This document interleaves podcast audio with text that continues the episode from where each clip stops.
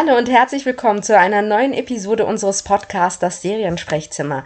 Wir reden heute über die Serie Normal People, die am 16. Juli auf Stars Play startet. Und ich kann euch jetzt schon sagen, es gibt, glaube ich, keine andere Serie dieses Jahr bislang, die im Netz für so eine Aufruhr gesorgt hat wie Normal People. Beate und ich haben die Serie schon vorweg sehen dürfen und bevor wir noch wussten, welcher Sender sie ausstrahlt, haben wir diesen Podcast aufgenommen, um dieses Feeling wiederzugeben. Insofern viel Spaß mit dem Seriensprechzimmer. Ich habe Beate am Telefon dazu geschaltet. Hallo Beate. Hallo, ihr Lieben. Beate, wir reden heute nämlich über eine Serie. Äh, und äh, ich will dich zitieren. Da flippt man aus, wenn man die Serie sieht. Äh, Normal People. Und du hast sie uns allen gepitcht. Erzähl mal. Ich habe sie entdeckt. Ich bin ja immer so hinterher, wenn ich höre, dass, dass äh, Fernsehsender oder Plattformen Bücher einkaufen, die vorher Bestseller waren. Und von dem Buch hatte ich schon gehört und äh, hatte es nicht gelesen, aber ich hatte von dem Buch schon gehört und nur gesehen, dass sich da die Kritiken überschlagen und zwar inklusive des Feuilletons, was ich ziemlich erstaunlich finde für einen Roman, wo es eigentlich um Jugendliche geht.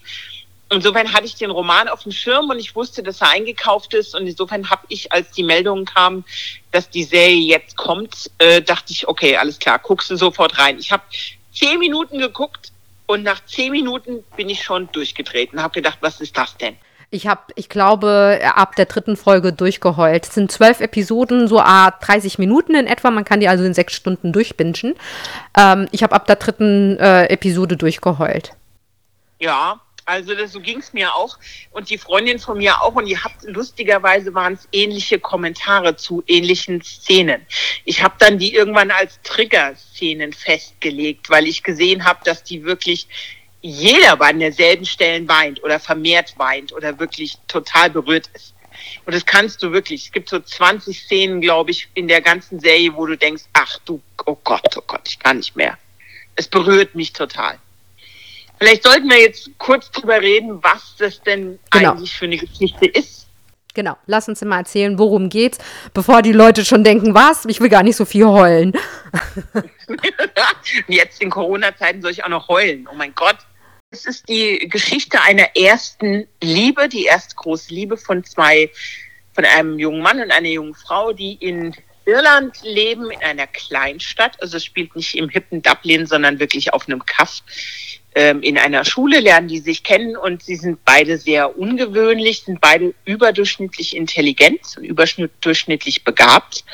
Ähm, sie ist eine, also in der ersten, am Anfang der Serie ist sie eine sehr, eine, eine krasse Außenseiterin. Sie wird, weil sie so intelligent ist, von den anderen eher ein bisschen gemieden, weil jeder fühlt sich in ihrer Umgebung so ein bisschen unwohl, weil jeder weiß, ich hab's nicht so drauf wie sie. Er ist zwar auch ein Stiller, aber sehr beliebt, weil er diesen ähm, gälischen Football spielt. Das ist ja in Irland etwas anders als normaler Fußball. Ähm, das wird auch mit der Hand gespielt. Das ist ein großer Sport in Irland und dem, dem spielt er und er ist ein sehr erfolgreicher Spieler. Ähm, also er ist sehr beliebt, klar, Sportskanone, attraktiver Typ. Sie ist so ein bisschen so ein Mauerblümchen, so eine ganz zarte und, und sie ist aber sehr schlagfertig. Ähm, die haben sehr unterschiedliche Familienverhältnisse. Sie kommt aus einer sehr reichen Familie, aber komplett dysfunktional und toxisch. Die Mutter, die Beziehung zur Mutter und, und ihrem Bruder.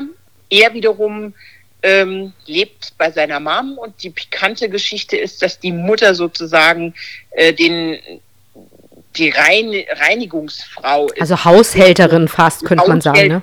Ah, also sie, sie räumt auf, macht sauber, kocht für die reiche Familie von ihr. Und er holt das heißt, sie halt immer ab, jeden Tag. Oder so oft genau. sie, da, äh, sie da ist, genau. Sie laufen sich also privat über den Weg und eben auch in der Schule. Und er ist äh, äh sie, ich, man, man, ich glaube schon, dass sie am Anfang die erste ist, die ihn irgendwie toll findet. Ähm, bei ihm dauert es ein kleines bisschen und dann irgendwann gefällt ihm, glaube ich, dass sie schlagfertig ist und dass sie einfach andere Antworten gibt. Also sie hat nicht äh, den normalen Spielraum, den, den man mit 17, 18 als Teenie-Mädchen hat. Sie ist schon anders. Definitiv anders in dem, was sie sagt und wie sie reagiert und was sie macht. Und auch und unerschrocken. Ich finde, sie ist so unerschrocken, auch wie sie mit den, mit den Lehrern und mit allen redet, ne? Also, äh, wo man schon irgendwie denkt, so, naja, für so ein Mauerblümchen und so eine kleine Streberin äh, haut sie da halt schon so ein paar Sprüche raus, ne? Äh, und es ist ihr auch völlig wurscht, ne? Oder zumindest wirkt es so. Ich glaube, dass sie das einzige, sie hat, das ist ein, ein Grundthema der Serie, ist eben das komplette Abhandensein von Selbstbewusstsein. Und das Einzige, wo sie weiß, dass sie wirklich allen anderen was voraus hat, ist ihr Intellekt. Und mit diesem Intellekt arbeitet sie, das ist ihre Waffe. Und da lässt, das ist der einzige Punkt, wo sie sich nichts gefallen lässt und auch klar und deutlich ihre, ihren Standpunkt vertritt und für sich selbst eintritt. Alles andere hadert sie eigentlich permanent mit sich selbst. Sie hat kein, kaum Selbstbewusstsein.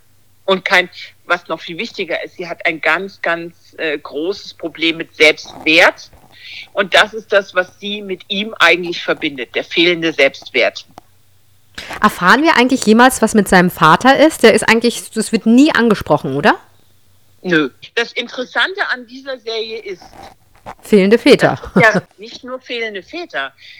Alle Nebenfiguren sind eigentlich unwichtig. Hm. Die konzentrieren sich in dieser Serie zu 100 Prozent auf die beiden Hauptfiguren. Normalerweise funktionieren Serien im Verbund. Also es gibt Serien, die funktionieren auch wegen den wichtigen Nebenfiguren, weil die eben einfach eine besondere Würze reinbringen und äh, Charakteren auch etwas anders dastehen lassen. Die sind so mutig und konzentrieren sich auf zwei Figuren. Und es ist nicht so schlimm, dass der Rest so im Hintergrund tritt. Hm. Wobei sie so ganz un unwichtig ja nicht sind. Weil nee, die sind, schon, die sind wichtig, natürlich, die Eltern, der Bruder, das sind ja die Trigger. Also ja. das, was was die, klar, natürlich, auch die, die, die Freunde und Freundinnen, die, die die beiden im Laufe der Serie irgendwann haben, wenn sie nicht zusammen sind, haben auch alle eine Bewandtnis, vor allen Dingen bei ihr. Ähm, aber die, der, die, das Haupt, die Hauptkonzentration liegt trotzdem auf den beiden. Das finde ich schon ganz schön beachtlich. Da hast du nämlich jetzt was vorweggenommen, weil die beiden fangen eine geheime Liebesaffäre an. Ja, sie, äh, sie fangen eine geheim, also man merkt von der ersten Sekunde an, dass da eine Chemie ist zwischen den beiden. Das merkst du sofort. Ähm, und dann kommen sie sich irgendwie so ein bisschen näher, eben weil äh, sie auch privat äh, sich über den Weg laufen durch die Tatsache, dass die Mutter eben, seine Mutter eben äh, bei ihren Eltern sauber macht und er holt seine Mom ab und wartet dann auf sie, wenn sie noch nicht fertig ist, und dann unterhalten die sich und so kommen die sich näher. Ähm, und sie gehen dann tatsächlich eine Liebesgeschichte ein und das hat mich sehr überrascht, wo sie diejenige als erstes ist, die sagt, äh, können wir uns jetzt ausziehen. Das fand ich so absurd. Irgendwie so jemand, der so ein Mauerblümchen ist und die dann so ein Ding raushaut. Hm. Oder? Weiß ich gar nicht. Ja, hättest du das von ihr erwartet, dass die so, dass sie so, äh, so vorprescht? Ja und nein, tatsächlich. Ja, also ich hatte schon das Gefühl, sie ist halt so jemand, wenn sie weiß, was sie will, dann ist es so ein Go-Getter. Also sie, so, das Gefühl habe ich in der kompletten Serie gehabt, ja, dass sie dann immer schon so, ich weiß auch nicht, für mich war das ja auch so ein, ich fand, ich habe ich hab auch immer so die Anne Hathaway vor Augen gehabt, weil ich finde, die sehen sich wahnsinnig ähnlich. So mit dieser zarten Schönheit, was war gleichzeitig auch Mauerblümchen sein kann, aber auch so ein bisschen femme fatale, verführerisch und so. Ähm, und ähm, also ich, ich war nicht total verwundert, aber gleichzeitig habe ich es natürlich nicht erwartet. Ne? Mich hat es total überrascht. Ja. Also, dass sie den ersten Schritt macht eigentlich, das hat mich total überrascht. Weil es ist eigentlich sie, also die ihn ja auch fragt, willst du mich jetzt kützeln? Das ist sie, die das macht. Und er reagiert darauf. Und da kommt ja das Hauptthema, was dieser Serie zugrunde liegt, Kommunikation oder sagen wir besser fehlende Kommunikation äh, oder, oder missverstandene Kommunikation. Das ist ja das, das Hauptthema, was durch diese ganze Serie führt und was ja den ganzen Plot trägt. Ähm, da geht's ja schon los. Also es geht ja schon direkt am Anfang mit, wie redet man miteinander, wer versteht was. geht es ja direkt los, ganz am Anfang. Hm. Und das finde ich beeindruckend, wie sie das durchziehen. Also dadurch erklären sich ja auch die Figuren so gut. Ja. Also lustigerweise finde ich, ähm, sind sie kontra dem, was man eigentlich erwartet, sie sein müssten. Er, der äh, super groß, attraktiv, ähm, beliebt ist in der Schule, ähm, gleichzeitig aber still und introvertiert und nicht in der Lage, seine Gefühle in Worte zu fassen, gar nicht in der Lage zu sagen, was er will, was er möchte, was er fühlt ähm, und sich auch nicht durchsetzen kann, auch nicht bei seinen Freunden oder woanders. Es sei denn bei der Mutter. Bei der Mutter ist es, da ist er so ein bisschen anders. Ähm, und sie, wo du man eigentlich erwartet, ne, jemand, der so Mauerblümchen ist, vielleicht eher ein bisschen introvertiert wirkt, ist es halt überhaupt nicht. Ne?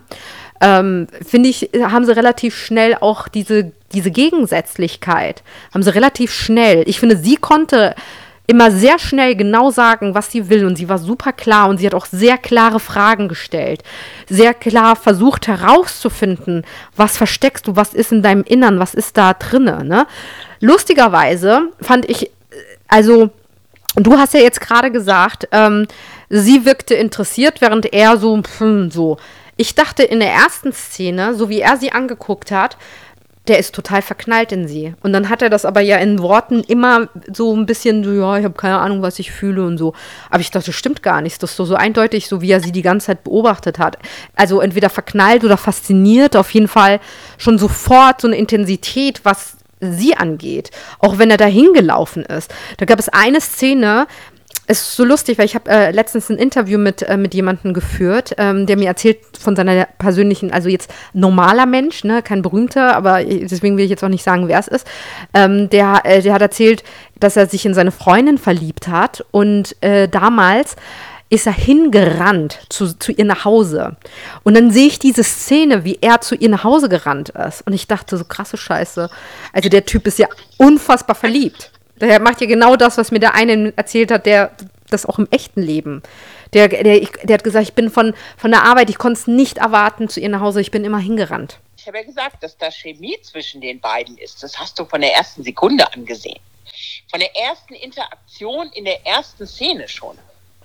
Das war, finde ich, sehr, sehr klar. Also was man ja erstmal äh, merken musste, was ja dann auch zum Problem wird, ähm, ist ja die Tatsache, dass er äh, seine Rolle in der Gesellschaft äh, ja überhaupt nicht definiert hat, weil er nämlich seinen Selbstwert davon abhängig macht, was andere, andere, von ihm denken. Richtig. Ja. Alle anderen, was die von ihm denken, das ist wichtig. Und das führt ja dann dazu, ähm, was wir noch nicht erzählt hatten, dass die, nachdem sie die Beziehung angefangen haben einzugehen, dass die geheim bleibt. Also er erwartet, er, er sagt zu ihr, lass uns das ähm, für uns behalten, das soll da draußen niemand mitbekommen. Und sie willigt ein, und das ist meine Interpretation, ja, weil sie ihn auch mag. Und genau das, die Tatsache, dass sie da einwilligt, wird der Sache dann aber dann, da wird's dann, ab da wird's dann haarig. Weil sie irgendwann merkt, was das mit ihr macht. Hm. Das war eine, eine extrem nachvollziehbare, weil also sie verliebt und, äh, und im Grunde wollte sie ihn auf, um jeden Preis. Und als sie dann merkt, was für einen Rattenschwanz das alles äh, mit sich bringt, emotional, ähm, irgendwann mal hat sie halt dann doch gemerkt, nee, das, das geht nicht, das kann ich nicht. Und das ist schon sehr verletzend, was hier gerade ab, abläuft. Naja, weil es letztendlich immer wieder auf das Thema Selbstwert zurückkommt. Aber sie hat da tatsächlich bei ihm eine Grenze setzen können, ne? Naja, sie hat halt, glaube ich, das erste Mal gemerkt, was das mit ihr macht, wenn ihr Selbstwert von einem Menschen untergraben wird, der, der vorgibt, sie zu mögen. Ja. Sie hatte ja vorher nicht die Situation, dass da Leute waren, ähm, die, also sie hat ja nur die Erfahrungen gemacht. Das Problem ist, wenn wir jetzt anfangen, über ihre Mutter oder ihren Bruder ja, zu sprechen. Ja, das ist zu viel, das kann man nicht. Spoilern wir halt einfach zu viel. Das müssen die Leute schon selber gucken. Aber da kann man nicht, sagen wir mal so, da kann man nicht davon sprechen, dass das ein liebevolles Verhältnis ist. Und dass sie verletzt wurde von jemand, äh, von dem sie wusste, dass er sie mag. Nein, ist es nicht. Ähm, insofern, bei ihm war das tatsächlich das erste Mal, dass sie jemand verletzt hat, den sie mag und wo sie auch wusste, dass er sie mag. Das heißt, ihr eh schon schwieriges Verhältnis zu ihrem Selbstwert wurde da komplett untergraben. Hm. Und das war der Konflikt, den sie ja mit sich rumgetragen hat, wo sie dann mit umgehen musste und wo sie irgendwann, wo sie irgendwann Grenzen ziehen musste, weil sie nicht mehr konnte. Ja.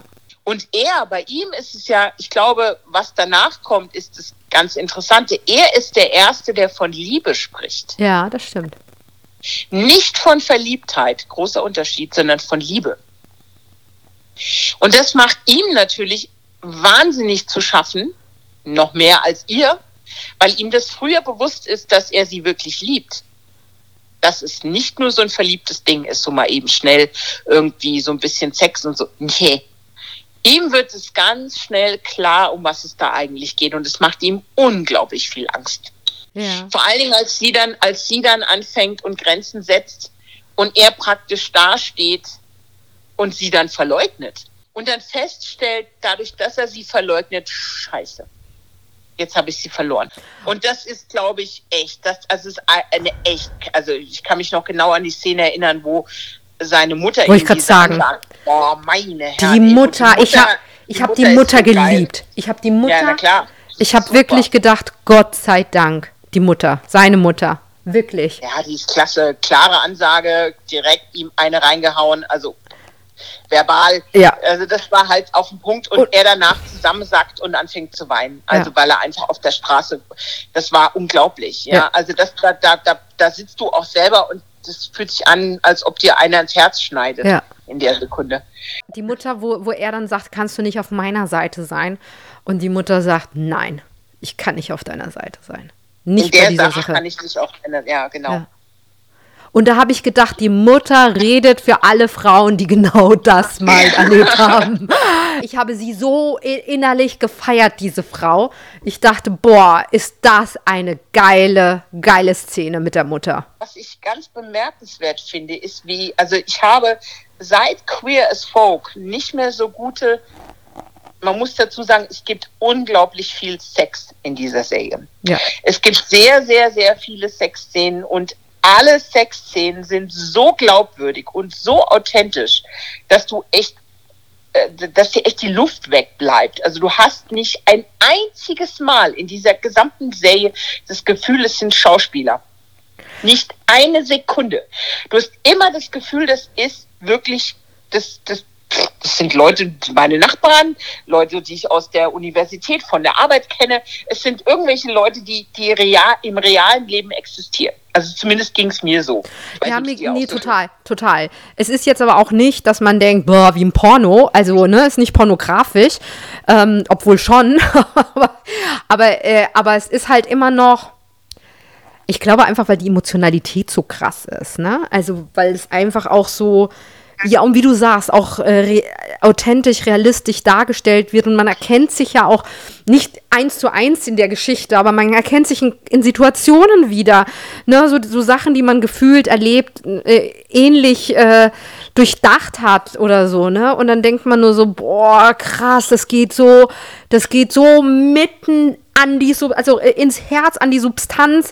Äh, äh die Kehle wird mir zugeschnürt. Äh, war schon, also war schon richtig, richtig krass. Naja, das Besondere an diesen Sexszenen ist ja, dass es da eben bei, bei den meisten Sexszenen, die wir in Serien und Filmen haben, geht es um Lust. Ja? Und ganz selten gibt es Szenen, wo du denkst, es geht um Liebe. Ja. Weil die Art der Sexualität ist ja dann anders. Hm. Also der Sex mit jemandem, den du liebst, ist komplett anders als ein Sex mit dem, den du nur begehrst. Das stimmt. Im besten Fall kommt, da, äh, kommt das zusammen, ja, aber ganz oft ist es halt einfach nur Lustpunkt. Ja. Und dann ist der Sex anders. So. Und in dem Fall, bei den beiden, ist er ja von Anfang an von Liebe geprägt. Ja. Und was ich total bemerkenswert fand, ähm, was dann von der Figur her darauf hinweist, dass seine Mutter ihm wirklich ähm, von Anfang an gesagt hat, wie er sich mit Frauen, wenn er mit denen das erste Mal schläft, ähm, verhalten soll. Die Tatsache, dass er ständig fragt, ob alles in, in Ordnung, Ordnung, ist, ja. hm. ob es ihr gefällt, ob, ob er irgendwas falsch macht. Sie soll bitte ihm sagen, wenn sie was nicht will. Also er ist so zärtlich und so behutsam und so sensibel in der Art im Umgang mit ihr. Ja. Das ist wirklich bemerkenswert und ich finde das eine unglaublich wichtige Darstellung für die ganzen Teenie-Jungs, die da draußen hocken und diese Serie vielleicht gucken. Ja. Jungs, was du im Kopf hast, mögen Pornos sein, so läuft aber Sex nicht ab, mein Freund. Das, was du da siehst, dass du das Mädchen, was da vor dir liegt, fragst, ob sie das alles möchte, ob sie damit einverstanden ist, dass sie dir sagen soll, wie es läuft. Das sind ganz, ganz, ganz wichtige Aussagen, auch im gesellschaftlichen Sinne. Hm. Dass man diese Szenen so gestaltet hat, dass die, dass die da draußen auch anders wahrgenommen werden von möglicherweise 15-, 16-Jährigen, die sich das angucken und die noch völlig unsicher sind im Umgang mit Sexualität und die geprägt sind von Gesprächen mit Freunden und Pornos, die man irgendwo im Netz gesehen hat. Und wenn man dann das erste Mal Sex mit irgendeinem Mädel hat, was vielleicht dann auch 15, 16 ist oder 17 oder 18, ja, dann läuft es eben nicht so ab, wie es dir irgendeine Porno gezeigt hat. Das ist was ganz anderes. Und deswegen finde ich diese Darstellung, die Sie da gewählt haben, so unglaublich wichtig, weil sie so feinfühlig und sensibel ist. Das ist auch generell sind so zwei Attribute, die man der Serie von Anfang bis Ende bescheinigen kann. Es ist hochsensibel und ganz zart an manchen Stellen. Und gleichzeitig hart und unerträglich an manchen, ne? Das anderen ja, aber, ja, also die, die, die, die Themen sind natürlich, weil sie so ans Eingemachte gehen, weil sie an unsere Psyche gehen, weil sie in die Tiefe gehen, sind natürlich harte Themen, ja, auf jeden Fall.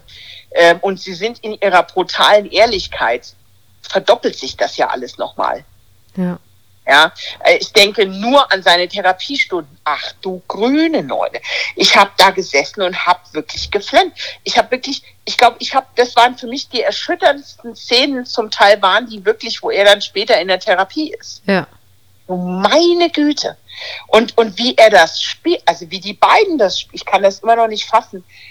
Und vielleicht glauben einige, wir übertreiben hier, Leute. Wir nee, nee, übertreiben nee. nicht. Das ist wirklich was ganz, ganz, ganz Besonderes. Das ist eine Serie, die man nicht alle Tage sieht. Auch jetzt in den Zeiten, wo wir so viel hochwertige Serien haben. So eine Serie hast du nicht. Hast du nicht. Beate, du hast, du hast getwittert und da hat doch auch irgendein Typ geschrieben, ne? Und irgendwie gesagt, so, ähm, naja, mal gucken, ob ich sie mir angucken kann. Und dann guckt er sich's an und sagt, oh mein Gott, das ist, das ist fast unerträglich gerade für mich. Das ist It Hits Home, äh, ne? So, äh, oder? Irgendwie äh. sowas geschrieben in der Art, wo du dann auch gedacht hast, so, ja krass, auch ein Mann schreibt das, ne? Ist also ja, weil, du, da kann ich dir, da kann ich dir noch ein paar Geschichten erzählen. Ich habe ja dann im Vorgriff oder in Vorbereitung für den Podcast habe ich angefangen und habe mir mal Interviews rausgesucht mit den beiden Hauptdarstellern. Die haben jetzt ja ein paar Interviews gegeben und dann habe ich ein Interview, äh, mehrere Interviews gefunden bei YouTube und eins davon war für MTV. Und dann habe ich, wie ich es ja immer mache, mir mal angeguckt, wie antworten denn, also wie reagieren denn die Menschen darauf, nachdem sie das Interview gesehen haben oder wie reagieren Leute überhaupt. Und das hat mich so dermaßen weggeblasen. Also du, hast, du liest dir die Kommentare durch, oder? Ich lese mir die Kommentare durch und ich habe mir, ich glaube, sechs oder sieben Interviews mit denen angeguckt und überall war es das Gleiche. Es waren unglaublich viele ältere Leute die da kommentiert haben. Und ich habe mir einen Kommentar rausgesucht, den werde ich mal ganz kurz zusammenfassend übersetzen, von einem Mann, der, halte ich fest, 74 Jahre alt ist. Wow. 74. Also er hat gesagt, was ihn, er hat, er ist komplett vereinnahmt worden von der Zartheit mhm. und von dieser, von dieser Sensibilität, wie sie damit rangegangen sind ähm, mit der Ehrlichkeit und Intimität der gesamten Geschichte, wie intim das Ganze ist, dass er geweint hat, nochmal, 74 Jahre alter Mann, ja, ähm, dass er an einigen Stellen wirklich weinen musste ähm, und dass er seit Jahrzehnten so ein wundervolles Drama nicht mehr gesehen hat und ein, eine Schauspielerei von zwei so jungen Schauspielern, die ihn so vereinnahmt hat, das kennt er sonst nur von seinen Lieblingsdarstellern, die vielleicht 80, 90 Jahre alt sind. Ähm, das hat ihn völlig umgehauen. Es wär, wäre ähm, die, also die Story an sich hätte ihn total fasziniert, obwohl das ja überhaupt nichts mit seiner aktuellen Erlebniswelt zu tun hat. Hm. Als 74-Jähriger, ja. Es ist ja eine Geschichte von Teenagern. Aber hast du nicht, Beate, selber gesagt, äh, sorry, dass ich dich unterbreche, du hast es ja, du hast mich unter anderem gekriegt, weil du gesagt hast, das ist Shakespeare. Das, diese, das ist Shakespeare. Ja, so groß ist das. Das, was da erzählt wird, ist für mich tatsächlich Shakespeare. Das hat solche Ausmaße. In meinen Augen, vielleicht übertreibe ich auch, aber es fühlte sich für mich so an. Also äh, wie ein großes Shakespeare-Drama. Und wie und zeitlos ist, ist sowas, weißt du? Ja. Deswegen kann ich das schon nachvollziehen, was dieser Mann schreibt. Wenn, wenn sowas. Und also er ist nicht der Einzige, ich habe mir mal andere Kommentare angeguckt, es waren doch nicht nur Frauen, sondern auch wirklich einige Männer, Männer und viele, viele, die da kommentiert haben, waren zwischen 40 und, und 60. Ja. Also das hat mich völlig überrascht. Und das, äh, deswegen fände ich es auch zu kurz gegriffen oder man würde der Sache nicht gerecht, wenn man sagt, es ist ein Young Adult Drama. Das ich ist Du hast, du hast das ja am Anfang gesagt zu mir, boah, krass, Young Adult und so. Und als ich sie gesehen habe, habe ich schon eigentlich nach der ersten Folge gedacht, ich finde es überhaupt nicht Young Adult. Also außer, dass die Figuren Young Adult an, als Young Adult anfangen, ähm, finde ich, ist es überhaupt gar keine Young Adult-Serie. Ich nee, finde, ist es auch nicht. Drama, es ist pures Drama. Und es ist deswegen Young Adult, weil die halt, äh, als sie Anfang 17, 18 Jahre alt sind. Und mir ist es nur deshalb in den Kopf gekommen, weil du weißt ja, ich reg mich ja regelmäßig über die schlechte Qualität der Young Adult-Serien auf, die Netflix einkauft. Ähm, und dann nehmen wir jetzt mal Sex Education raus, weil die ist wenigstens witzig und cool. Aber der ganze Rest ist ja alter. Ja, ein Klischee nach dem anderen, alles so Lollipop, Schmonzi, Zeug. Also das ist ja total klischeebehafteter Mist. Da, also, so streng bin ich da ja nicht, aber gut. Also das ist alles grauenvoll. Und ich, das, das, mein, nachdem ich die Serie gesehen hatte, da hatte ich mit dir noch nicht gesprochen, habe ich einen Tweet rausgehauen an Netflix und an Hulu und an die BBC und habe mich bei denen also bedankt, ähm, aber mit einem kleinen Seitenhieb an Netflix, seht ihr Netflix, es ist also möglich, ein Drama, ein Teen, ein, ein Drama aus dem Young Adult Kontext zu, zu kreieren, was Tiefgang hat, wo die, wo die Charaktere mehrdimensional sind. Es ist also möglich. Musste ich dann schreiben. Und das Ding hat ja die Hanna dann auch gesehen, irgendwie von den Junkies, glaube ich. Nee, also das weiß ich jetzt nicht, ob Hannah das gesehen hat. Ich habe mich mit Hannah getroffen äh, am Tag, oh, nachdem ich. Gar nicht. Ja, ja, ich habe mich mit Hannah getroffen an dem Tag, nachdem wir, nachdem äh, ich ja äh, die Serie gesehen habe und äh, ich, äh, ich beichte jetzt, das weiß Beate schon. Äh, ich habe eine Sache gemacht, die ich niemals mache, niemals. Ich trinke nie alleine, aber ich habe alleine getrunken und nicht nur habe ich alleine getrunken, ich habe mich auch ein bisschen über äh, trunken, besoffen. also für mein Verhältnis, ich bin ja so ein Leichtgewicht, was das angeht. Und das hatte ich halt Hannah erzählt. Ne? Und ich habe gesagt, Hannah, du musst dir diese Serie anschauen, egal wie wirklich. Und dann habe ich ihr das erzählt, ne? dass ich da halt, wie krass ich darauf reagiert habe. Ähm, und dann hat sie es äh, angefangen zu sehen. Also die, die Nathalie und die andere Freundin von mir, genau das Gleiche. Ja. Äh, anders also war es auch nicht. Es war anders nicht mehr, also vor allem, wenn man sie binscht, das, äh, das, tut so weh, diese Serie, dass du denkst, okay, ich wirklich, ich, äh, also das ist jetzt nicht so Laberababa, sondern wirklich, ich trinke nie allein. Ich finde, das ist immer irgendwie, also soll, äh, ne, ich will ja jetzt niemanden anpissen, wenn die das machen, darf ja jeder, aber ich persönlich ist so meine Philosophie, ich trinke in Gesellschaft und dann ist gut, aber da habe ich gedacht, fuck it, ich brauche jetzt einen Wein. Das geht nicht anders. Und dann wurden es halt irgendwie zwei Wein draußen, noch ein Sekt. Und das war dann am nächsten Tag. Keine Kopfschmerzen. Mein Körper hat sich angefühlt, als ob ich einen Marathon gelaufen wäre nach der Serie. Aber ich glaube anders. Und die hat mich wirklich so krass emotional mitgenommen. Die hat mich nicht losgelassen. Ne? Also ich war richtig, richtig krass fertig. Wie alle die es geguckt haben. Also ich habe, wie gesagt, ich bin ja immer interessiert an Reaktionen von Leuten, ja. äh, die es dann geguckt haben. Und ich habe halt, ich monitore ja die ganze Zeit die sozialen Medien. Also ich mache es ja immer so, wenn ich eine Serie entdecke und äh, kriege irgendwie die erste Folge, habe die erste Folge gesehen und merke, das ist ein Hammer, dann fange ich an und monitore sämtliche sozialen Medien und gucke mir an, was passiert denn da. Ja. Und das war bei der Serie echt ein Knaller. Also das hat wirklich nicht lange gedauert, das waren ein paar Stunden, da ging es schon los. Was hast du gesagt, mit 300 hat er angefangen, oder? Also ich habe dann angefangen mal zu gucken, wo sind denn die beiden Hauptdarsteller vertreten, welche sozialen Netze nutzen die denn und habe dann Insta gefunden. Ja Das war so das Schnellste. Und dann konnte man irgendwie sehen, dass bei ihm der hatte irgendwie, also wenn du dir, der hat glaube ich 60 Beiträge da drauf. Und wenn du dir mal seine ersten Beiträge bei seinem Insta-Account anguckst, dann sind das sehr viel private Sachen, die er gemacht hat. Also hat eben beim Footballspielen äh, private Grillsachen, Fahrradfahren, Freunde, so ganz normales Zeug. Und da hat er auch nur am Anfang äh, waren da nur ein paar Kommentare und du hast da gemerkt, es sind Freunde, die kommentieren, weil sie ihn kannten. Und er hat dann auch geantwortet und so. Das stammt alles noch aus der Zeit, bevor die Serie rauskam. Als er doch Theater, Theaterschauspieler war. Als ein ganz normaler junger Mann, was er ja immer noch ist. Man darf ja nicht vergessen, sie ist 21, er ist 23. Ja. Ja. Und gut, sie hat vorher tatsächlich schon andere Sachen gemacht sie ist ja nicht komplett neu. Ja, das also stimmt. Also sie hatte schon. Er hat aber Theater auch gespielt, ne?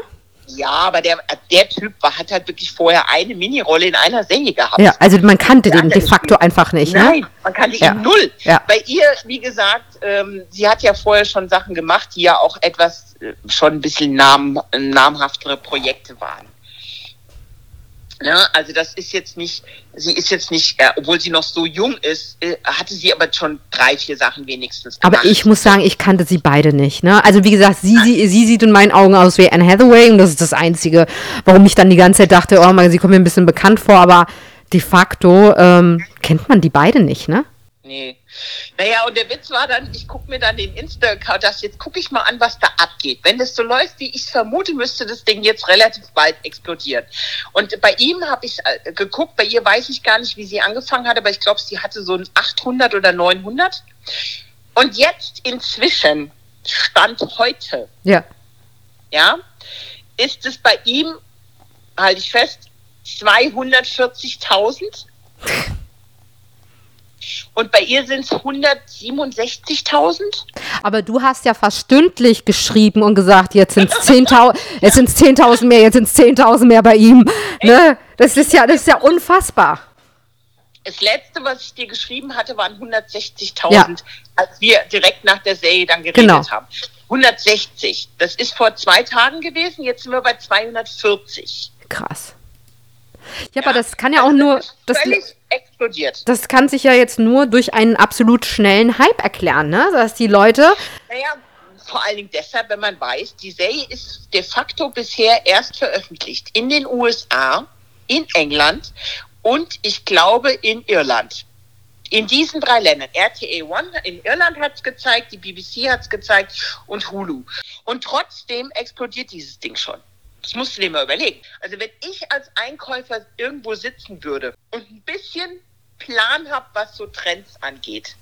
Es sind ja nicht nur die sozialen Medien, wo das Ding rennt. Es rennt ja irgendwie bei Reddit, es rennt irgendwie, wenn du dir die Blogs, die, die wichtigsten Nerd-Blogs anguckst, aber eben auch im Designbereich und im Bereich Mode. Die haben jetzt schon eine Strecke in der britischen Vogue. Okay, wow. Ja, wir haben jetzt schon irgendwie ähm, Artikel im Collider und so Geschichten. Also das sind eigentlich so Anzeichen, Alter, da geht's gerade richtig durch die Decke. Ach genau, und der beste Twist an der ganzen Nummer, inzwischen hat die Halskette, die er trägt in der Serie, einen eigenen Instagram-Account. die ich, by the way, super britisch finde, ne? Die Kette. Ja, voll. Also der, der sieht eigentlich die ganze Zeit aus wie so ein Fußballfan. Ja. Also so kenne ich englische Fußballfans, ja, die neben mir im Stadion stehen. So Jungs sind es, wie er. Ja. also ich musste die Nummer mit der Kette, ich habe so gelacht, als ich diesen Insta-Account gesehen habe. Der hatte gestern zehn, ich äh, glaube dann irgendwann 10.000 Follower. Seine Halskette. Seine Halskette. Ich musste wirklich sehr lachen. Also das ist äh, die, die steigt genauso, also die steigt ebenfalls an die Zahl wie, wie sein eigener Account und ihr Account. Aber der spielt, der Witz ist, ich habe mir natürlich jetzt mal, weil ich bin ja leicht obsessed, wenn ich dann irgendwas finde, was ich so gut finde wie das. Ähm, kennst mich ja. Ja. und habe dann mal angefangen und hab mir mal, habt ihr mal die, die Insta, also seine Insta Posts auseinandergenommen und habe dann festgestellt, dass der sogar Klavier spielt und singt und das wirklich, also wirklich eine gute Stimme hat. Ja. Also er ist nicht richtig gut trainiert, aber er hat eine super schöne Klangfarbe und dann auch zeitgleich festgestellt hat, dass seine Schwester auch Musik macht. Ah. Also eine talentierte Familie. eine talentierte Familie. Und äh, das Lustige ist, was mir auch aufgefallen ist, mal schauen, wie lange er das noch durchzieht. Er antwortet Leuten. Ach was, okay, wow. Ja. Also das ist ja das, was Hiddleston auch mal eine Zeit lang gemacht hat. Er hat ja früher, als er seinen Twitter-Account noch hatte, hat er ja ganz am Anfang, bevor die Marvel-Nummern losging, hat er tatsächlich kommuniziert mit Leuten. Mhm. Ähm, und das ist ihm ja alles dann irgendwann mal, ist das ja komplett explodiert bei ihm. Also davon sind wir ja noch weit weg bei den beiden jetzt. Ja, ja. ja. Hat noch nicht Tom Hiddleston Ausmaß. So weit sind wir noch nicht. Nein, nein, nein. Ähm, aber das hat er irgendwann mal aufgegeben, weil er einfach gemerkt hat, das ist zu gefährlich, das kann er nicht machen. Das ist einfach, ähm, das, das ist zu, zu privat ja, fast, ne? Ja, also der hat ja dann schon, der musste echt aufpassen, dass er nicht an irgendwelche Stalker gerät, weil er ja, der ist ja total offen gewesen, der Hiddleston. Also er ist immer sehr, sehr offen und freundlich mit Fans gewesen. Ja. Und dann gab es halt auch Vorfälle, die, da sind ja dann immer zwar nur wenige, aber es gibt immer Grenzwertige, die dann dabei auftauchen. Naja, und die reichen ja dann auch, ne? Es reicht ja, ja einer, der dann irgendwie grenzwertig ja, ja. ist. Und dann hat er halt irgendwann aufgehört. Er hat dann seinen, seinen, seinen Twitter-Account zugemacht ähm, und dann, dann wurde die Art der Kommunikation von ihm auch völlig anders. Vorher hat er mal Spotify-Playlisten geteilt, die er, die er irgendwie zum Rennen immer nimmt und war, dann hat er mit Leuten diskutiert übers Joggen und so Sachen. Ne? Also ja. der hat ja wirklich sich ausgetauscht mit Leuten, auch über Serie oder Bücher, die er gelesen hat. Ich bin mal gespannt, wie lange der die, die zwei das jetzt mitmachen, weil das, das, wie gesagt, das ist eine Geschwindigkeit, da dreht sich ein ganzes Leben innerhalb von einer Woche. Sag mal, Beate, weißt du, was ich total toll finde? Mir gefällt es, dass die Sally Rooney, die ja das Buch geschrieben hat, die hat ja die Serie auch mitgeschrieben. Glaubst du, das macht die Qualität der Serie auch aus, weil sozusagen die Autorin, die ja sozusagen diese, diese Charaktere, diese ganze Geschichte erfunden hat, da auch mitgewirkt hat? Kriegt es hm. eine andere also, Tiefe? es ist, ja, es ist die Frage. Also es gibt ja, also es ist definitiv eine der besten Buchverfilmungen, die ich je gesehen habe. Also es gibt ja viele Buchverfilmungen, ganz oft kommen die Filme nicht hinterher. Und ich habe jetzt in der Zwischenzeit, es sind ja auch nur ein paar Seiten, deswegen habe ich es jetzt gemacht, habe mir natürlich direkt, als ich die, die Serie gesehen habe, sofort das Buch geholt ähm, oder ausgeliehen in der Online-Bibliothek, habe ich es äh, gemacht und habe mir es dann sofort durchgelesen. Und das ist ja nicht viel anders als das Buch. Also am Ende ist es minimal anders, aber nicht wirklich. Also Sie sind wirklich nah dran, ja? Fast zu 100 Prozent. Und das ist wirklich eine Verfilmung, die das Buch so, also ich finde sogar die Verfilmung noch besser als das Buch. Ja. Und das ist selten. Das weißt du ja, ja selber das, auch. Das weiß ich auch, ja. Ja, ja, ja, ja. Also das ist sehr, das ganze Ding ist von vorne bis hinten eine riesige Ausnahme. Hm.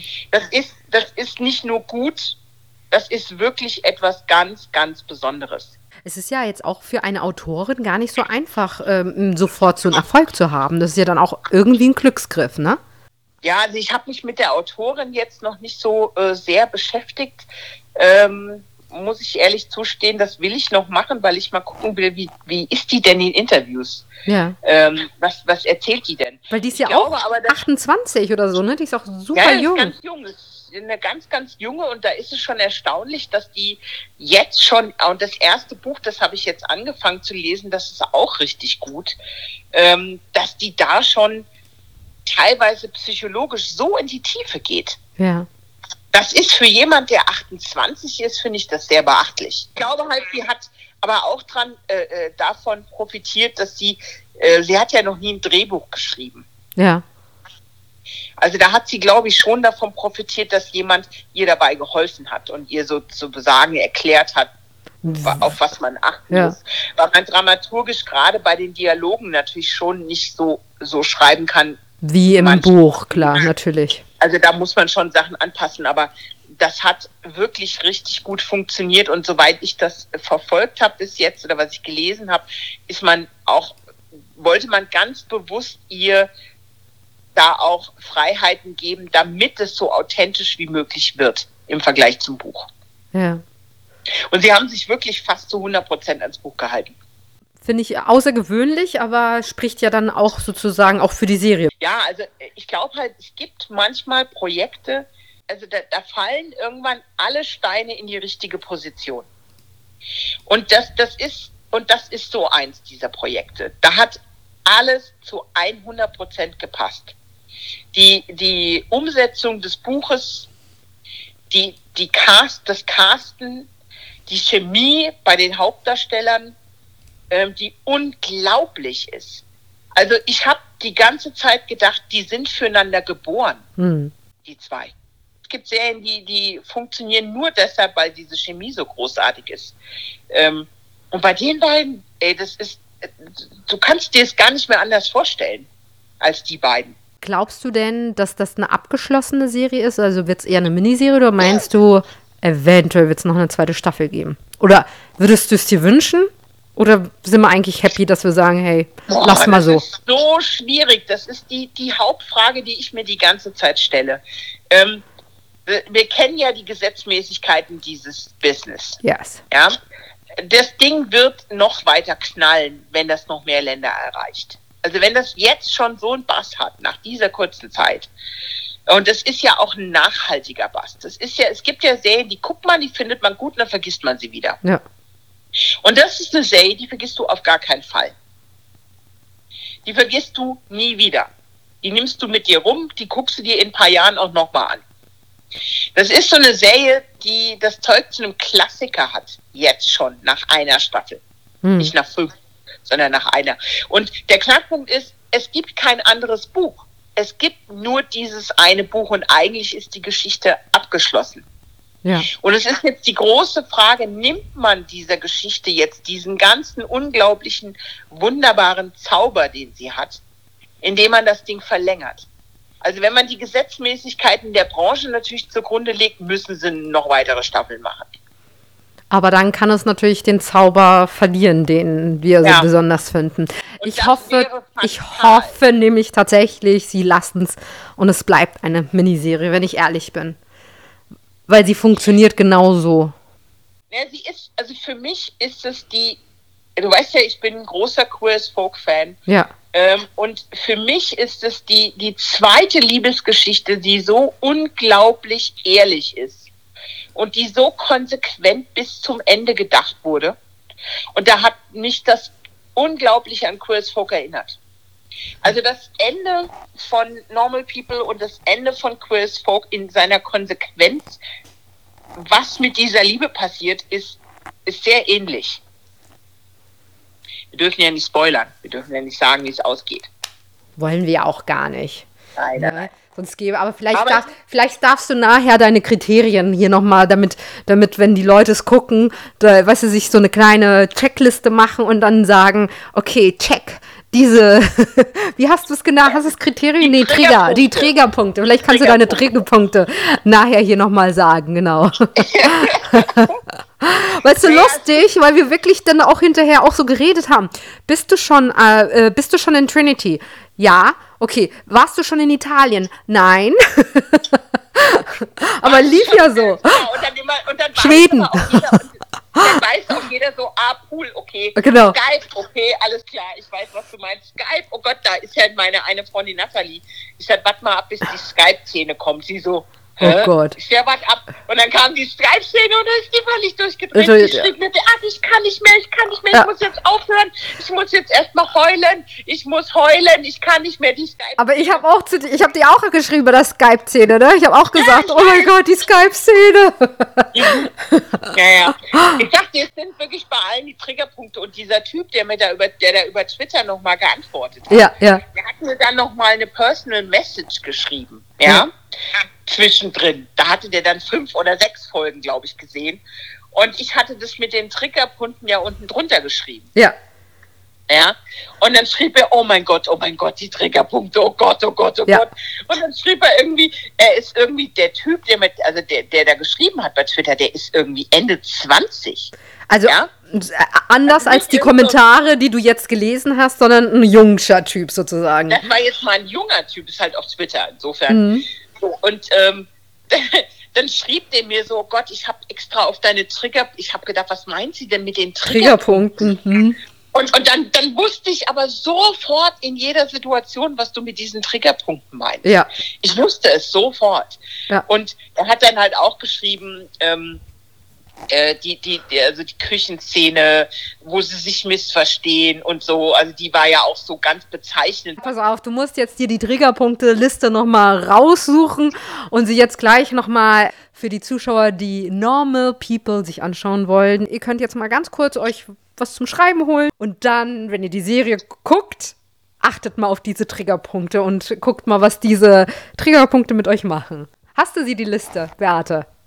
Oh Gott, ja, ich habe sie so ein bisschen im Kopf. Vielleicht kannst du sie ja auch ergänzen. Sagst du mal, ich ergänze sie. Ich habe deine Liste. Ja, du kannst sie ja mal vorlesen und dann Ja. kann ich sie ergänzen. Mach Also, so. Beates Triggerliste beinhaltet Tanzabend, It's Nothing, Bruder, Mutter, Italien, We Should See Other People, Pool, Skype, Therapy, I Stay. Stopp, Da, kommt, da muss jetzt was rein und zwar Schweden. Äh, vorher bei Italien muss auch noch die Eisessen-Szene eigentlich rein. Ja. Und I Stay, I Will Be Okay hier. Ja. Das sind die Triggerpunkte. Wobei ich auch äh, finde, so, ah ja klar, also so richtig triggern kann man nicht sagen, aber natürlich, ja, Trinity war natürlich schon sowas, ne? Ja, natürlich. Also da habe ich halt einfach, da hatte ich doch, glaube ich, nur Trinity gesagt, oder? Ja. Als, als Gesamtkomplex Genau. für alles. was- Für alles, ja. Trinity ist halt, also ich finde gerade so die erste Anfangs-Trinity-Szene, wo man ja die ganze Zeit, das ist ja so, es äh, dauert ja ewig, bis, bis da was passiert und du wartest und du wartest und du wartest darauf. Es ist ja fast unerträglich, das Warten. Also du wirst ja, weil die, die, die, die, also du weißt ja, dass sie, also sie hat ihm ja den Vorschlag gemacht, dass er da auch hingehen soll. ja, an dieses College. Auf die Idee wäre er ja gar nicht gekommen. Und sie sagt ihm das ja, er soll sich da auch einschreiben. Und dann, du weißt ja also vorher als Zuschauer, die sind da beide eingeschrieben. Nur, dann, dann dauert's und du denkst ja, was denn jetzt? Wo, wie? Die sind doch beide am selben College. Und ich weiß nicht, warst du schon mal in Dublin? Ja, und ich war auch schon auf dem Trinity College. Ja. Die haben auch eine also- wunderbare Bibliothek, ne? Also für mich war das halt auch nochmal so ein kleines. eine der schönsten Unis. Also die ist wirklich wundervoll, auch der Park und also alles, das gesamte Gelände. Aber das ist ja nicht so riesengroß. Ja, Also das ist schon groß, aber es ist nicht monster riesengroß. ja, Ja, wie MIT oder so oder Harvard oder irgendwas. Ähm, das ist ja nun, da, da läuft, da denkst du doch, die müssen sich doch da jetzt mal über den Weg laufen. Und Ja. dann wartest du und wartest du und wartest, bis die sich jetzt dann endlich begegnen. Meine Güte. ja. Und du sitzt da und bibberst und denkst, jetzt können wir mal Ey, hier endlich. Es ist unerträglich. Es ist unerträglich. Beate, so, Ja. äh, erzähl mir noch mal ganz kurz. Du hast das ja jetzt de facto schon zweimal gesehen. Ähm, Hast du denn beim zweiten Mal sehen andere Dinge wahrgenommen, die du das erste Mal gar nicht? Oder hast du das Ganze noch mal genauso durchlebt und erlebt wie beim ersten Mal? Ja, das ist so ein bisschen die Tragik ähm, an dieser ganzen Nummer. Ich würde, ganz ehrlich, ich würde ganz, ganz viel drum geben, wenn ich diese Serie noch einmal zum allerersten Mal sehen könnte. Hm. Weil das etwas ganz, ganz Besonderes ist, wenn du diese Serie das erste Mal erlebst. Die Leute da draußen müssten denken, wir haben einen an der Waffel. so wie wir das abfeiern. Aber Leute, glaubt uns einfach mal, das ist wirklich was, was ganz, ganz Besonderes. Das hat man, das ist wie so ein kleiner Diamant. Das, das hat man nicht so oft. Man findet sowas nicht so oft. Insofern glaubt uns einfach. Also ich schwanke so ein bisschen, ich würde sie lieber noch zum aller, allerersten nochmal sehen. Mit frischen Augen. Kann ich nicht, weil jetzt habe ich schon zweimal gesehen. Was mir beim zweiten Mal gucken aufgefallen ist, ist die gesamte psychologische Komponente. Also die, die, die Verletzungen, die die mit sich rumtragen. Hm. Ähm, wie weit das in die Tiefe geht. Ähm, ihr, ihr fehlendes Selbstwertgefühl, was ja dann am Ende, als sie dann in Schweden ist, richtige Auswirkungen zeigt. Ja. Also man hat davon schon vorher ein Gefühl in den Szenen, wo sie ihm sagt, du kannst mit mir machen, was du willst. Hm. Das sind so die ersten Anzeichen, mehr will ich jetzt hier nicht sagen, den Rest müsst ihr selber gucken. Aber da, da siehst du schon, was, also dass das wirklich ein Mensch ist, der, der, der von sich selbst keiner, also der keinen Wert in sich selbst sieht oder kaum. Oder den immer wegdrückt, den eigenen Wert. Durch das, was in der Familie und so, wie die mit, mit der Person umgehen und so. Ne? Aber diese ganzen psychologischen Aspekte dieser beiden Charaktere, die, die habe ich im zweiten Teil noch viel mehr wahrgenommen und weniger die Liebesgeschichte, eher diesen Aspekt. Hm. Ich finde auch tatsächlich, dass die Geschichte auch, also zu dem alles, was du jetzt natürlich auch schon gesagt hast, aber auch sehr smart mit diesem psychologischen umgegangen ist, weil es wie ein Puzzlestück sich, ähm, du hast es auch, wenn wir mal geschrieben haben, auch mal gesagt, warte mal ab, warte mal ab, ne? Was dann noch, weil ich habe ja immer schon so die geschrieben, oh Gott, das und das und das und das. Und du hast gesagt, warte mal ab, das, das verstehst du nachher schon noch. Und es war tatsächlich wie ein, wie ein Puzzlestück, was sich auf einmal dann so eröffnet hat, ne? Dass man dann auf einmal gedacht hat, ja krass, jetzt verstehe ich ihr Verhalten und warum sie genau das gesagt und das getan hat. Ne? Ja, vor allen Dingen, dass das äh, ist auch ein Hinweis darauf, auf das, was, was ich jedem empfehlen würde oder als, als Sehempfehlung mitgeben würde. Wenn ihr diese Serie gucken wollt, lasst euch von nichts unterbrechen. Macht bitte alles aus, nehmt euch sechs Stunden Zeit und guckt euch dieses Ding in einem Rutsch an, weil alles, was am Anfang passiert, ist nur die Vorbereitung. Alles andere baut aufeinander auf. Da baut, da müsst ihr, das ist keine Serie, die man beim Bügeln nebenher gucken kann. Die musst du mit vollem Bewusstsein, musst du dich darauf einlassen.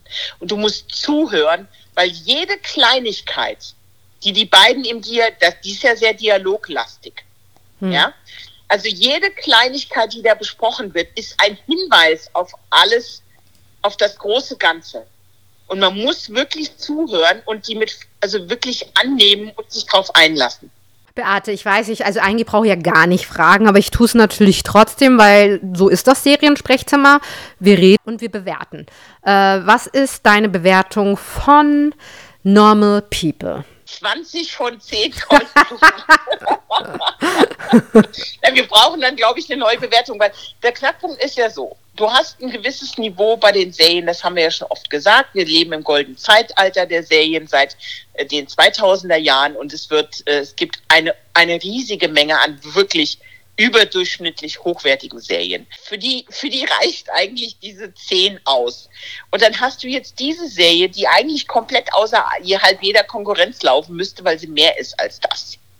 Ich weiß nicht, wie ich es bewerten soll. Es ist mehr als 10 von 10. Ja. Im Kontext mit, wenn man alle anderen sich anschaut. So ist es mein Empfinden. Ich weiß nicht, wie du es siehst. Naja, also ich muss halt sagen, ähm, ich habe hinterher äh, auch mit Freundinnen äh, darüber gesprochen, hauptsächlich tatsächlich mit, mit Mädels. Ähm, und äh, ich habe halt auch gesagt, das ist, glaube ich, eine der besten Serien äh, und gleichzeitig der krassesten Serien, weil emotional, die ich seit unfassbar lang gesehen habe. Äh, und ich gebe dir recht, es gibt äh, wirklich so Serien, ich weiß es nicht, vielleicht, ich meine, du hast jetzt Queer as Folk, äh, ich vermute, du hast auch Firefly im Hinterkopf.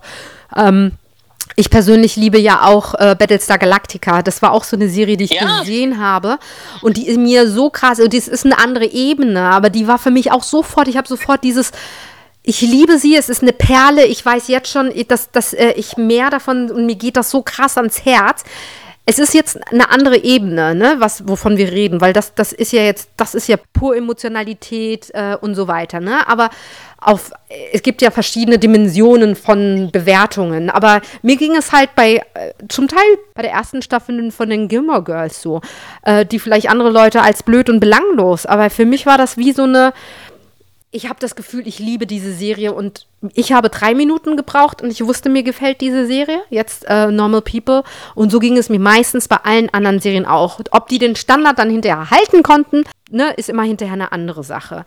Aber so ging es mir. Jetzt, deswegen ist vielleicht auch für mich auch eine kleine, ich, ich hoffe, dass es nicht weitergeht. Ich hoffe, sie behalten es, weil ich finde die Serie, so wie sie jetzt gerade ist, perfekt. Und es ist eine ganz besondere Serie und es ist eine der besten, die ich seit langem gesehen habe. Und es ist eine der Serien seit Jahrzehnten, würde ich jetzt tatsächlich sagen. Ich kann mir also die Serien, von denen ich jetzt gerade gesprochen habe, die sind ja auch alle ein paar Jährchen her, die mich so krass gecatcht haben. so emotional aufgefangen haben, würde ich jetzt sagen, ja, ist eine der, der wenigen Serien in den letzten Jahrzehnten. Und, äh, und wir reden gar nicht davon, dass es nicht großartige Serien gab, ne? oder auch, wie du gesagt hast, hervorragende Serien. Aber, ähm, aber nicht auf diesem Level. Da bin ich völlig bei dir. Naja, ich glaube, es gibt, es gibt ja immer eine Unterscheidung zwischen Lieblingsserien ja. und objektiv qualitativ hochwertigen Serien. Und es muss ja für, für die eigene Lieblingsserie ist ja die letztendlich die generelle Qualität gar nicht ausschlaggebend, sondern nur, ob man sie mag oder nicht. Punkt. So. Ja. Aber es gibt auch Serien, da trifft das beides zusammen. Firefly ist definitiv nicht die beste Serie, die qualitativ, die je gemacht wurde. Aber sie ist meine absolute Herzensserie. Da geht nichts drüber. Ja. Das ist gut, aber das ist keine, das ist von der Qualität definitiv nicht die beste Serie, die gemacht wurde. Das ist The Wire, finde ich, über allem stehend, ganz weit oben irgendwo, ja. Aber es ist meine Herzensserie. So. Diese Serie, die wir jetzt hier haben, die hat von mir beides bekommen. Mein Herz sofort innerhalb von Sekunden und aber auch die Einschätzung, die ganz sachliche, objektive Einschätzung, dass das ein ganz, ganz, ganz hohes Niveau ist. Das, ich gehe sogar noch einen Schritt weiter. Das ist für mich eine der besten Serien von der Qualität, die ich je gesehen habe. Ever. Hm. So weit gehe ich da. Weil das, das ist so intelligent, was die da gemacht haben. Ähm, die Schauspielerei ist überragend. Das sind zwei komplett junge Nachwuchsschauspieler. Das ist nicht Judy Dench und äh, keine Ahnung Emma Thompson oder äh, keine Ahnung Ian McKellen oder weiß der Geier wer, ja. Das ist nicht Robert De Niro, der da spielt. Aber die haben eine Qualität mit 21 und 23, dass es dich echt wegbläst. Also das, das habe ich schon lang nicht mehr gesehen in der Qualität. Das, da, da hat auch wirklich alles gepasst. Also es gibt ja manchmal, äh, guck dir X-Files an.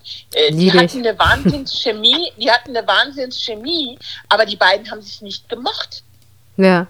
In der Zeit, wo die gedreht haben. Es kam ja dann hinterher irgendwann alles raus. Jetzt haben sie sich eingekriegt, aber damals, als die äh, X-Files so erfolgreich waren, haben die sich nur gezofft. Lustig. Aber sie haben, einen guten, sie haben einen guten Job gemacht, weil ja. man das nicht gemerkt hat. Die hatten eine gute Chemie. Die beiden jetzt in The Normal People sehen wirklich aus, als ob die füreinander geboren sind. Hm. Du hast nicht das Gefühl, dass da zwei Schauspieler stehen. 0,0. Nicht ein einziges Mal. Du hast das Gefühl, es ist ein Liebespaar. Sind sie es? Bis jetzt habe ich noch nichts davon mitbekommen. Ich habe noch nichts rausgekriegt. Ich habe natürlich schon klar Sherlock-mäßig äh, überall nachgeguckt, aber ich habe nichts. Das ist natürlich jetzt, es gibt natürlich jetzt auch schon ohne Ende Fanseiten. Das ist ja immer ein gutes Indiz. Es gibt auch schon Fankunst. Ach was. Ja, na klar. Und das alles innerhalb von ein paar Tagen. Ich sag's nochmal. Also der Hype ist schon gerade der ist schon ordentlich. Und das ist, wie gesagt, noch nicht weltweit. Wir haben jetzt drei Länder. Es haben die Franzosen noch nicht gesehen, äh, ein riesen Fernsehvolk. Die Deutschen haben es noch nicht gesehen in der großen Masse. Das geht ja erst los. Dann geht's, dann geht's richtig durch die Decke. Also das wird auf jeden Fall spannend zu beobachten sein und ähm, wir können euch wirklich nur raten, dass ihr euch diese Serie jetzt auch anschaut und wir würden uns natürlich wahnsinnig freuen, wenn ihr mit uns äh, über unter anderem die Triggerpunkte, aber allgemein, wenn ihr die Re Serie gesehen habt äh, und Redebedarf habt, äh, sucht uns auf Instagram, sucht uns auf Facebook, redet mit uns, äh, auf Twitter äh, könnt ihr auch natürlich. Ähm, besonders Beate ist da wahnsinnig aktiv. Also sucht uns und redet mit uns, weil ich glaube, über die Serie kann man sich noch ein bisschen länger unterhalten, ne? Naja, wir haben, ich habe eigentlich mit allen, die Sie bis jetzt gesehen haben, solche Gespräche geführt. Eigentlich so lustigerweise so ähnlich wie unser Podcast jetzt ist. Solche Gespräche habe ich auch mit allen geführt. Und es waren, lustigerweise waren diese Triggerpunkte bei allen die gleichen. Und der Witz ist, ich hatte das, äh, den Freundinnen von mir diese Triggerpunkte vorher nicht genannt. Ich habe immer nur zwischendrin mal gesagt, warte mal ab, bis das und das kommt. Aber nur zwei, dreimal, so wie ich es bei dir ja auch ja. gemacht habe. Ähm, und hinterher war das so lustig, weil die dann alle sagten, jetzt habe ich, oh Gott, oh Gott, äh, weil die haben gesehen, was ich bei Twitter geschrieben hatte. Und dann die so, und dann, äh, da hatten sie es dann schon gesehen und dann meinten sie so, ja, es sind genau die Triggerpunkte, die haben mich komplett, bei dem einen war es der eine mehr oder mal der andere.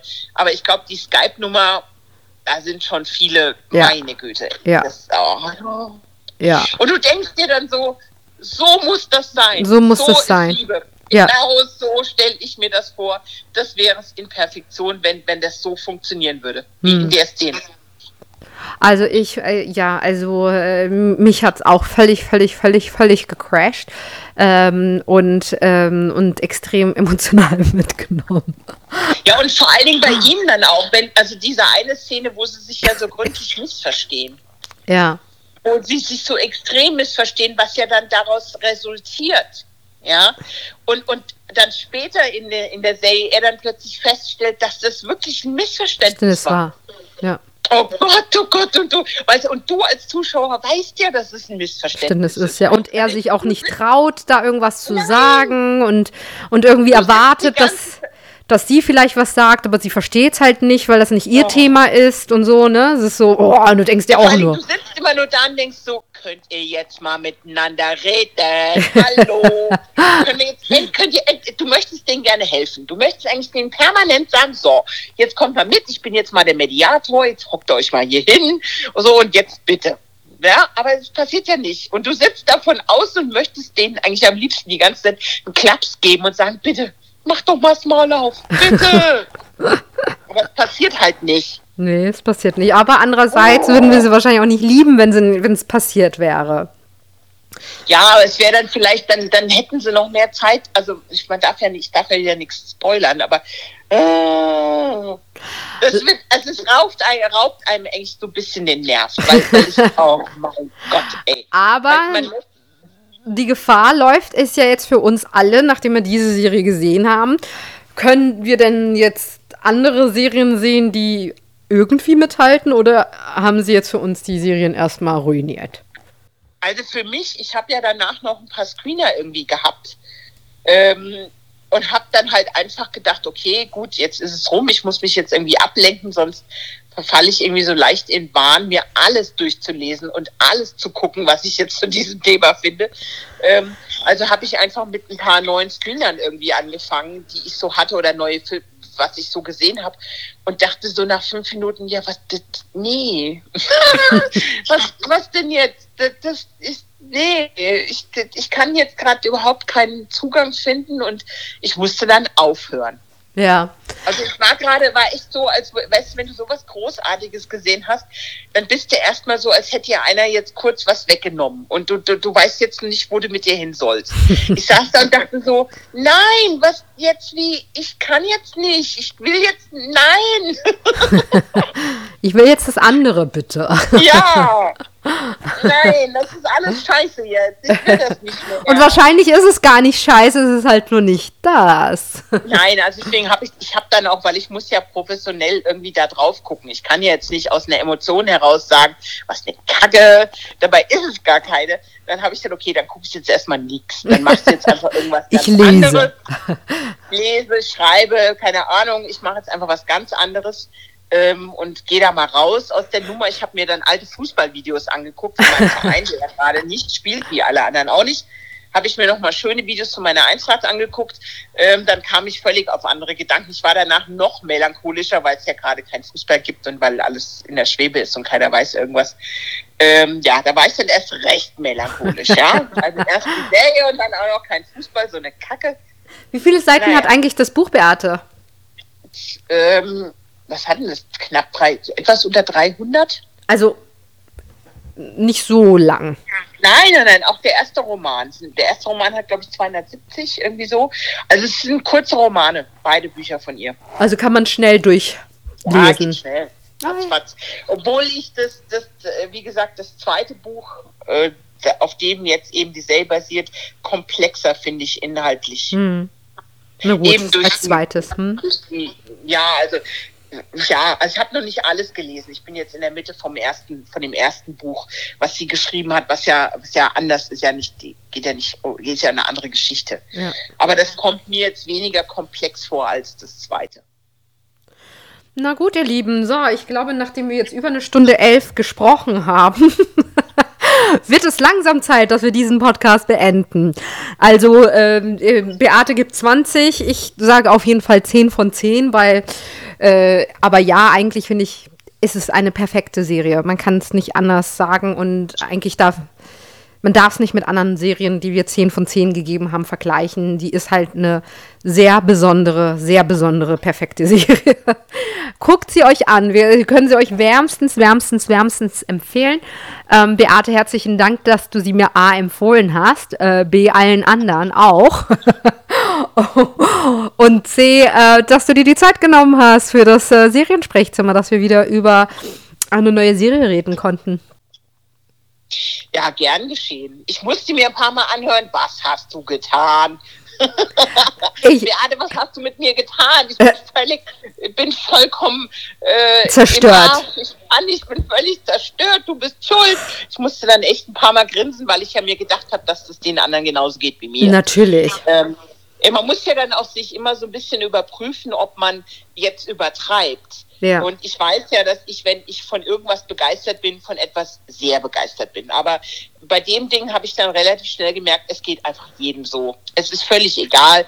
Und wenn ich mir jetzt halt eben auch die Kommentare unter den YouTube-Videos durchlese, wo mir dann 74-jährige Männer, äh, wo dann 74-jährige Männer was ähnliches schreiben, denke ich, okay, da lagst du doch genau richtig. Naja, und weißt du was, Beate, ich habe jetzt auch überlegt, weil ähm, ich ja jetzt auch, also wir waren ja auch von unorthodox total begeistert, ne? Ähm, war jetzt keine 10 von, 9, äh, von 10, sondern eine 9 von 10, glaube ich. Ähm, aber äh, wir, haben, wir haben trotzdem ja, die fanden wir trotzdem super, die Serie. Ja. Ähm, und da habe ich aber schon irgendwie gedacht, ich verstehe es, wenn man sie nicht mag. Und ich habe mich jetzt auch schon mit Leuten unterhalten, die sie nicht gut fanden. Ähm, oh. Aber ähm, ich habe hinterher auch gedacht, so, okay, also vielleicht fanden sie es unter anderem nicht so gut, weil sie natürlich auch schon so viel Gutes darüber gehört haben. Dann gehst du mit anderen Augen dran, ne? Das heißt, ich kann mir aber vorstellen, dass wenn man dann diese Serie und jetzt äh, den Hype hört, trotzdem sie gut findet. Also nicht enttäuscht ist. Sagen, ich, da ich ja soziale Medien monitore und mir den Twitter-Account von Normal People angucke und den, den Insta-Account und Facebook und was es alles gibt, ich habe bis jetzt noch nicht einen einzigen negativen Kommentar über diese Serie gelesen. Das ist relativ ungewöhnlich. Aber sie hat den Überraschungseffekt. Jetzt gehen wir mal davon aus, dass wenn wir jetzt äh, die total hypen, ich glaube trotzdem, dass die Leute es lieben werden. Auch wenn sie nicht mehr den Überraschungseffekt haben, weil die Serie jetzt schon so gehypt ist. Ja, es gibt ja manchmal diesen, diesen Effekt, so, naja, gut, dann gucke ich es jetzt halt auch, weil alle irgendwie sagen, äh, das ist so besonders.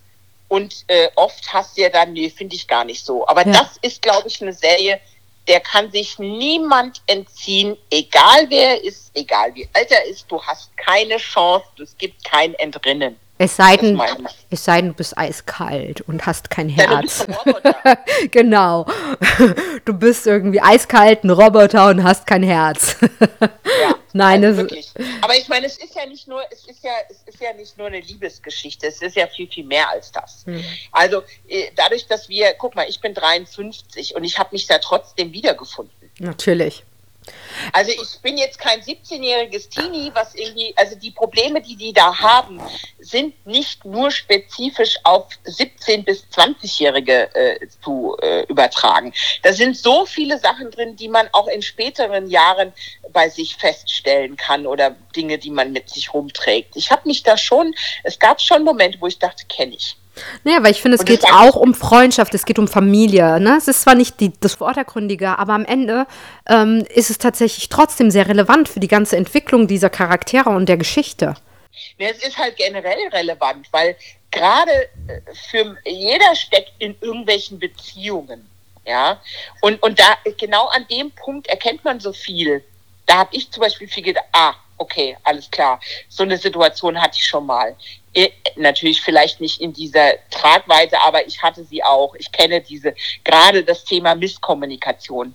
Hm. Finde ich ist ja total entscheidend, was Beziehungen angeht. Ja. Kommunikation ist für mich immer wieder einer der größten Knackpunkte. Und das Thema dreht sich die Serie ja auch. Es geht ja ganz viel um Kommunikation oder fehlende Kommunikation. Ja. Insofern kann man sich da auch, wie wir sehen, auch ein 74-jähriger Mann findet sich da. Ihr Lieben, danke, dass ich die Zeit genommen habt, das Seriensprechzimmer von Normal People anzuhören. Beate, letzte Worte? Sie bricht euch das Herz und genau deshalb müsst ihr sie gucken. Da schließe ich mich an. Herzlichen Dank und bis ganz bald. Auf Wiedersehen, ihr Lieben, und bleibt stabil.